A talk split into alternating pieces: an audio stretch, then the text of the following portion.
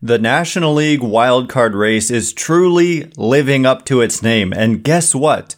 Your San Francisco Giants, despite not playing yesterday due to a rainout, are technically, by percentage points, the number three wildcard team right now. You are Locked On Giants, your daily San Francisco Giants podcast, part of the Locked On Podcast Network, your team every day.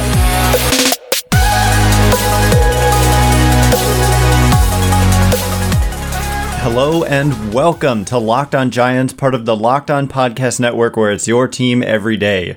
My name is Ben Kaspick, and on the show, we provide daily episodes Monday through Friday talking about the San Francisco Giants in a way that's data driven and rational, but also simple, passionate, and accessible to all. I'm a former contributor for the baseball statistics and analysis websites Beyond the Box Score and Rotographs. I've been podcasting about the Giants since about this time in 2015, and I'm a lifelong fan. Thank you for making Locked on Giants your first listen every day. We're free and available wherever you get podcasts, including YouTube. So check us out there and hit that subscribe button, please, wherever it is that you're listening to or watching the show. Today's episode is brought to you by FanDuel. Make every moment more. Right now, new customers can bet $5 and get 200 in bonus bets guaranteed. Visit fanduel.com slash locked on to get started.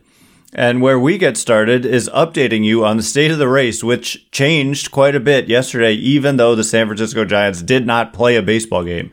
Their game was rained out. You know, I, when I was doing all my uh, coming up on tomorrow's show, or you know, the everydayers tomorrow will hear us talking about the game. I thought to myself, I should really check the weather report because it's Denver, and you never really know there, even no, no matter what time of year. And unfortunately, we did have a rainout, but but despite that, you know, the teams that did not have rainouts, teams that did play games, we had the Arizona Diamondbacks in action we had the Cincinnati Reds in action and we had the Miami Marlins in action. And guess what? All three lost. Best case scenario for the Giants. The only thing that could have been better is if they won themselves, but they didn't have a chance. They didn't play a game. So the state of the race is that technically there's a three way tie uh, between the Giants, the D backs, and the Reds for the final wildcard spot. There's two things to say here. Number one is that even more technically, the Giants have an edge percentage points wise because they have played two fewer games. And in those two games that the D and Reds have played, those two extra games, they're one and one, which is a 500 winning percentage, which drags their winning percentage down ever so slightly. So to three decimal places, all three teams are at 514. But if you drag it out to four or more decimal places, the Giants are ahead. Uh, at 75 and 71 is a better record than 76 and 72 by a tiny amount. But the Giants have to play those two games, and maybe they, you know, maybe they go one and one, maybe they go 0 and 2. We don't know yet. But so I said there was two things to say about that. The other thing to say about that is that it is officially time, especially given that there's a three-way tie right now for the final spot. And then by the way, the Marlins are a half game back. So a three-way tie for the third wildcard spot and then a team that's half a game behind those three. That's crazy. So it's officially time to start thinking about tiebreaker scenarios. And this is where I think Andrew Baggarly wrote an article yesterday in The Athletic where he got into the possibility of three or more way ties, which I have not yet educated myself sufficiently on to talk about it today. It's it's really not complicated two way ties, uh, so I'll explain that. But three way or more ties my head starts to spin. And I think when he tweeted it out, he said, I gave myself an aneurysm so you don't have to. Thinking about uh, and, and figuring out these three way ties. So check it out in The Athletic if you're a subscriber. I'll check it out so I know what's going on if that happens. But I mean, that would be nuts, obviously, to have a three or more way tie. But okay, so in in a, in the event let's just say for simplicity's sake that you know, the Phillies remain the number one wild card. The Cubs remain the number two wild card, even though the Giants are just now two and a half back of the Cubs for that second wild card and four back of the Phillies for the first wild card. Let's just say, for the sake of simplicity, that the Phillies and Cubs hold on to those spots, and so that the Giants are in this battle for the third wild card spot, and that's it. So, and then also for the sake of simplicity, let's just say they tie with one other team for that third wild card spot. So, you know, realistically, it would either be Arizona, Cincinnati, or Miami. Then we do have Pittsburgh and San Diego, six and a half back, technically still alive. The Mets, seven back, uh, technically still alive. And so we'll continue to keep an eye on those teams, but obviously the other three are much closer. So, what it comes down to simply, if there's a tie like that, the first tiebreaker is head to head record. There's no game 163 anymore. If you tie, you don't play another game to break the tie. The tie si- simply goes to the team that had the better record against the team they tied with. And what does that mean for the Giants? Well, if they tie with the Reds, it's fantastic because the Giants straight up win the season series. They've played seven games, and the Giants are four and three against the Reds. And so the Giants, if they ended up, again, for the sake of simplicity, tied for the third wild card spot with the Cincinnati Reds, Giants win. Reds are going home. No extra game. It's that simple. And so, in that sense, like you almost have, even though you're tied with them right now, you essentially have a one game lead because they have to be ahead of you in order to win that spot, except maybe it gets more complicated with three or more way ties. So again, I'm going to have to read that Baggarly piece. I appreciate him doing that because I was going to do it myself. So he was speaking to me with that aneurysm comment. but the thing is, it's not that simple. It, only with the Reds is it that simple out of these teams, the Reds, the D-backs, and the Marlins. It's different in all three cases. With Arizona, the problem is they haven't yet finished out their season series and there are two games left. The good thing is the Giants only need to win one of the two in order to win the tiebreaker with the D-backs. And so that is a huge deal. It's a two game series. It's in Arizona. It's immediately following this Colorado series. I think there is an off day on Monday and then Tuesday, Wednesday in Arizona. But just winning one game for the sake of the race itself is huge, just at least winning one and not getting swept there. But then if you manage to win at least one of those two, you win that tiebreaker. And once again, you essentially, even if you're tied, have a one game lead over that team. So that would be huge as well. So that's going to be enormous. Just winning a game in Arizona.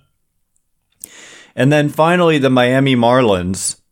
The Giants and Marlins have finished their season series, but in this case, they split three and three. And so there's no winner. And so you have to go on to the next tiebreaker, which is intra division record, which means, I mean, and, and to, to me, honestly, it doesn't make a ton of sense why that is the next tiebreaker, but it is, which means, you know, what is, what is your record within your own division? And for the Giants right now, I have to click advanced on the statist on the standings page right now their record against the National League West is 22 and 14 and the Marlins record against the National League East is 21 and 22.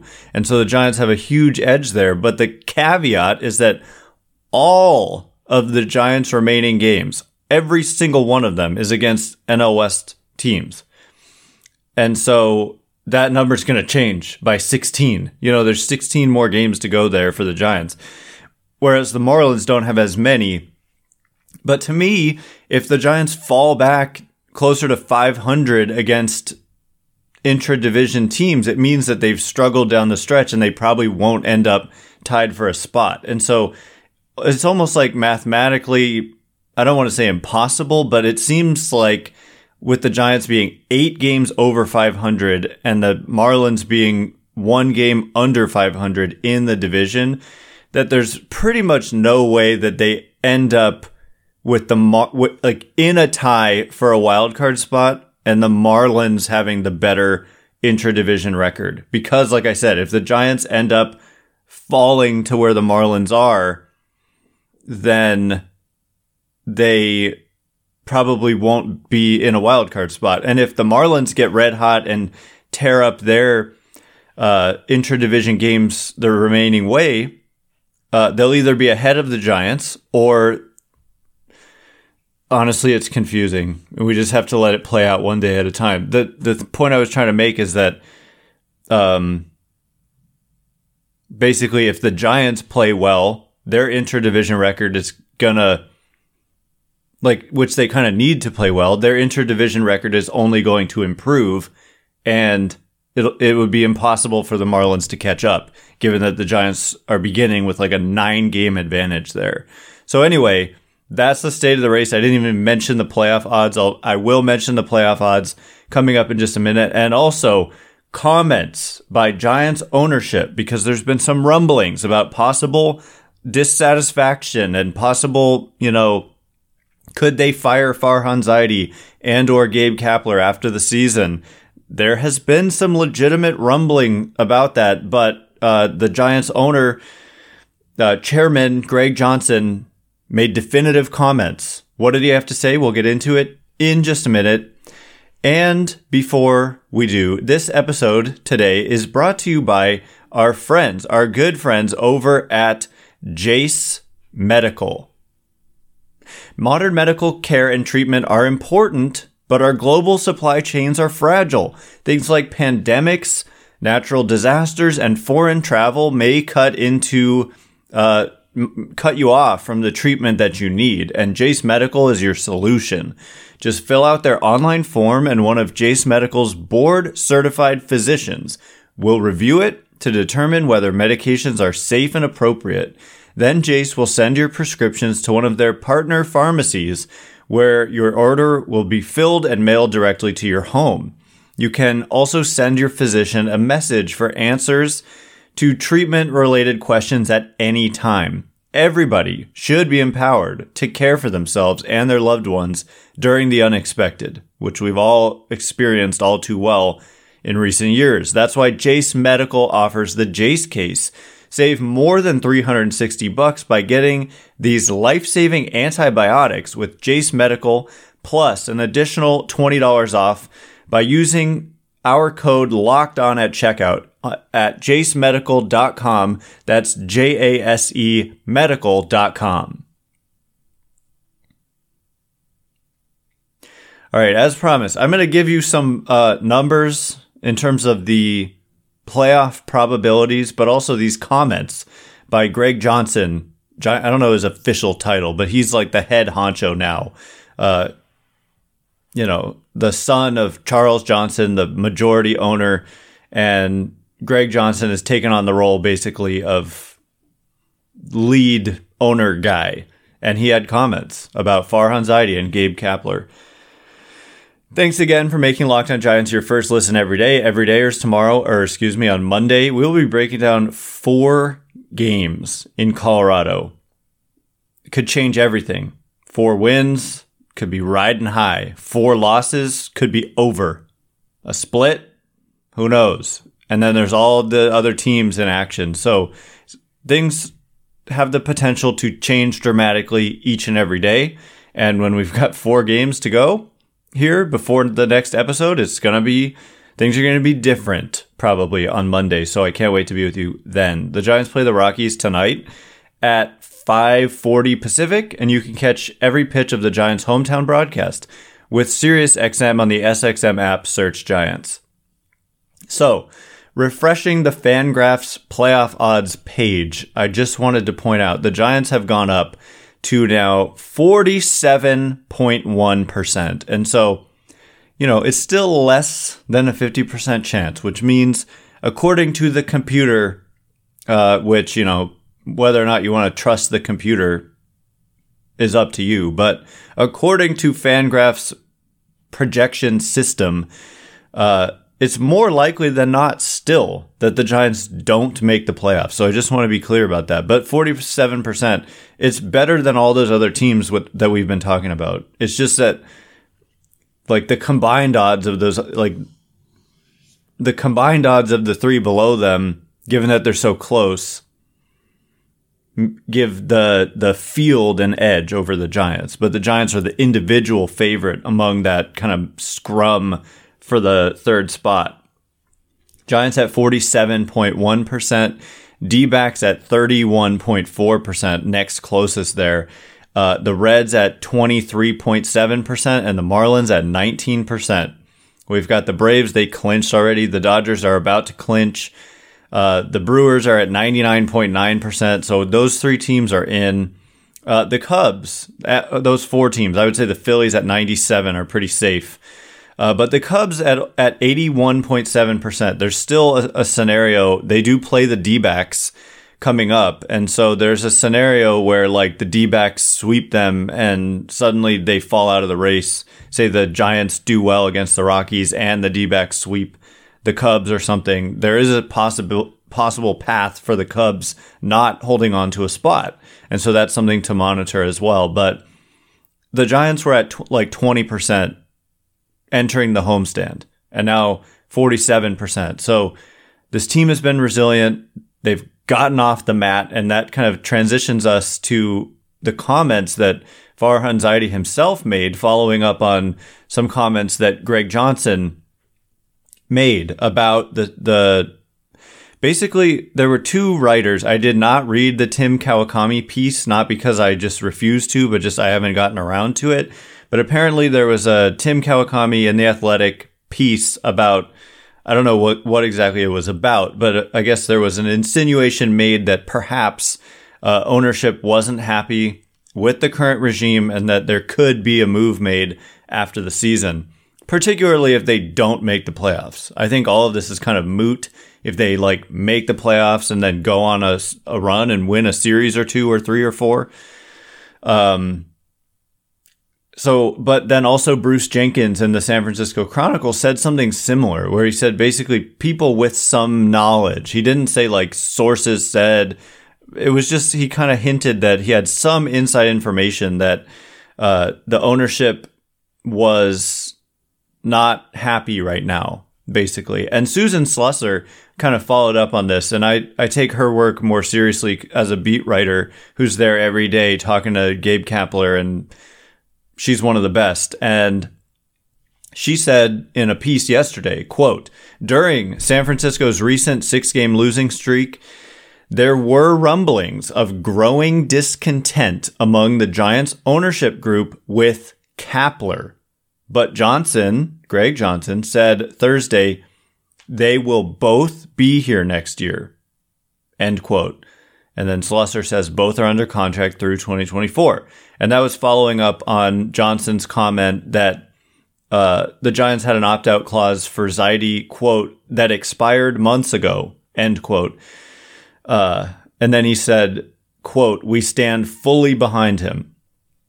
So Slusser saying there were rumblings of growing discontent among the Giants ownership group with Kapler is very specific. And I make the full assumption that it's based on, you know, factual information.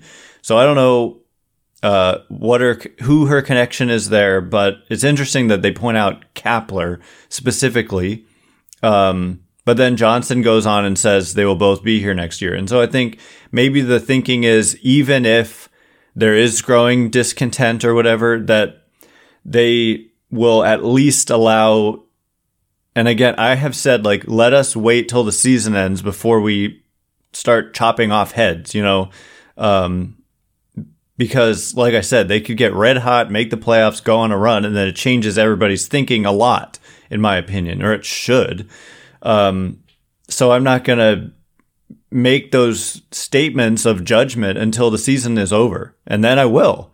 But let's say they flounder down the stretch and miss the playoffs, it it sounds like they're still they're not going to make a change no matter what because he Johnson keeps doubling down on these statements and I would imagine that maybe then you go into 2024 and if things don't go well, maybe you have a rough start. You do see managers sometimes fired in the middle of the season. In fact, that's kind of the most common time. And so perhaps if they miss the playoffs this year and then they don't have a great start next year, perhaps you could see Kapler fired. But it sounds like that's just not happening uh, in the off season. And I will wait to make my evaluation until the season is over. Also, via Susan Slusser, Farhan Zaidi kind of followed up on these comments and talked about the team and Kapler. He was talking about Kapler. And Zaidi said about Kapler, quote, we got off to a 6 and 13 start and recently had the difficult stretch. I'm going to interject and say the two month period in which they were like the worst hitting team in baseball. Back to Zaidi that turned around this last homestand. It sure did. They were like the, they went off on the homestand. Zaidi continues and quote, getting off the mat in those tough times is a reflection of strong leadership in the clubhouse. No one satisfied to be only a few games over 500, but we're playing meaningful baseball and are in position to make the playoffs with 16 games left. And Gabe's steadiness and leadership has been critical in getting us to this point. He also works tirelessly to support other parts of the Giants operation, especially the work we do in the community. I view him as an important asset to the organization. End quote. And they have been resilient, man. They have gotten gotten off the mat. They've been knocked down and they get up every single time. And so we'll see if they can do it one final time here and make a push and get in. Uh, so I, again, I'm just like to let those statements marinate. You can do with them what you will. I am not making my judgmental statements until the season is over. So anyway, coming up in just a minute, there was a roster crunch. Giants had to add Michael Conforto. They wanted to. He's ready to come back. Who was going to go? It kind of came down to Luis Matos and Casey Schmitt. Tough decision to make and the Giants made one. And we'll get into what they did and why they did it momentarily. And before we do, this episode today is brought to you by FanDuel. Get ready for the NFL season with incredible offers from FanDuel, America's number one sportsbook. Right now, new customers can bet $5 and get 200 in bonus bets guaranteed. Plus, all customers who bet $5 will get $100 off NFL Sunday ticket from YouTube and YouTube TV. Now is the best time to join FanDuel. The app is easy to use and you can bet on everything from spreads to player props and more. So visit fanduel.com slash locked on and kick off the NFL season with an offer you won't want to miss. FanDuel, official partner of the NFL. All right, here we go. We are going to get into the roster crunch. It was, you know, I was, I knew Michael Conforto had to come off the IL, obviously. You know, all the reports were that he was ready. And it came down to when I looked through who is a possibility to get sent down, it came down to Luis Matos or Casey Schmitt. And I found it to be kind of a tough decision in a way. Thanks again for making Locked on Giants your first listen every day. Every dayers on Monday, man, are we going to have a lot to talk about. Updating you on the state of the race and four games at Colorado, including a doubleheader on Saturday. It's going to be nuts. Hopefully, no more weather issues. Ooh. Um, Giants play the Rockies tonight at 5:40 Pacific. You can catch every pitch of the Giants' hometown broadcast with SiriusXM on the SXM app. Search Giants. So, uh, the reason this was a difficult decision for me is because Michael Conforto is an outfielder, and I thought basically my thinking was Luis Matos has been really good since getting called back up. And just like recently in the lineup, he's been good. And defensively, he's made some nice plays. He's had some clutch hits. He's just not a guy I want to see sent down. But Conforto's an outfielder. Matos is an outfielder. Schmitt's an infielder. And so logically, it makes sense to go outfielder for outfielder and send down Matos. But I didn't want to see that. I don't really want to see Casey Schmitt sent down either. This kind of represents one of those good problems to have where there's not someone where, you know, optionable at least. Like if they could option Brandon Crawford, he would make more sense, but they can't. Um, and so basically the Giants made the decision to option Casey Schmitt, and I think it was the right call. I came to that conclusion myself, basically because it is September, so we have expanded rosters, and on the roster, you already have like a Paul DeJong sitting on the bench. And if he's not on the bench, you have a Brandon Crawford sitting on the bench. And so you have like Casey Schmitt for a while was the backup shortstop. So picking up Paul DeJong, I just think was uh, kind of an important piece of the puzzle there. Otherwise, I mean, it would just be Schmitt. But I think with DeJong, it's more of like a veteran presence. You know what you're going to get to an extent. And I think at shortstop, uh, DeJong is better than Schmitt right now. Schmitt's a little bit raw. Uh, he made a critical error in the last game that he played. Um, he'll be back though. You know, this isn't like, okay, never to, sh- to see from Schmitt again. He has to be down for 10 days unless he replaces someone who goes on the injured list. So he could get called up again this season, could make a playoff roster if they're on, if they do make the playoffs. Um, and certainly going into 2024, when you probably have Brandon Crawford off the roster, you may very well have Paul DeJong off the roster, then there's more room for Casey Schmitt, And so it's a bummer for him and his fans, but uh, I think this was the right move because Matos has just been swinging it well. I posted on Twitter if you want to see, or X or whatever, uh, the rolling 15 game weighted runs created plus for Matos. All of that sounds like a lot of words. Basically, each data point is like his most recent 15 games. What what is his weighted runs created plus? And 100 is average for the major leagues.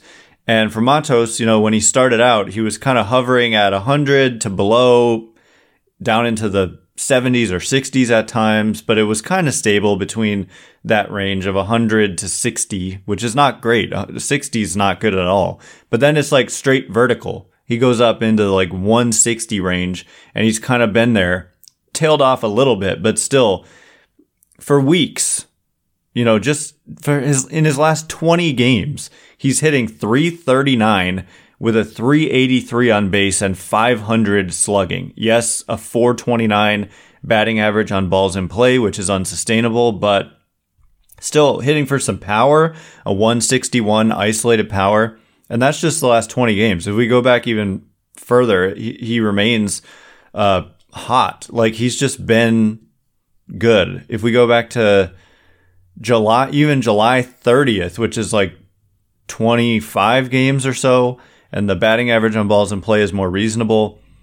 286 average, 348 uh, on base, 417 slugging. So he's just unlike Casey Schmitt, who's really struggled with the bat. Matos has not, and so I think like these are do or die games. These are the most important games of the season, of course. And you you can't you got to go with the hot hand here, and that's Matos. And it'll be interesting to see with they already have you know Conforto and Haniger and Yastrzemski and Slater and Joc has played some outfield. So does Matos start or is he a bat off the bench? or what. It'll be interesting to see what the configuration is there. I would imagine he doesn't start, but that's a nice piece to have off the bench. And if you are going with certain guys in the outfield that you'd like to be replaced defensively, uh, for me on the corners more so than in center, then Matos is a solid option there. So he survives the, the roster crunch. Casey Schmitt does not. Conforto is back. The team is pretty much at full strength offensively. And when is the last time they've had that? And the, the last time they had it, they lost it immediately with Haniger breaking his forearm. So let's pray that they can stay healthy for the next 16 games. Anyway, that is all the time we have for today. Thanks again for making Locked On Giants your first listen every day. Every day is on Monday oh my goodness, who the heck knows what we're even going to be talking about? But I know that it's going to be wild, just like this wild, wild card race.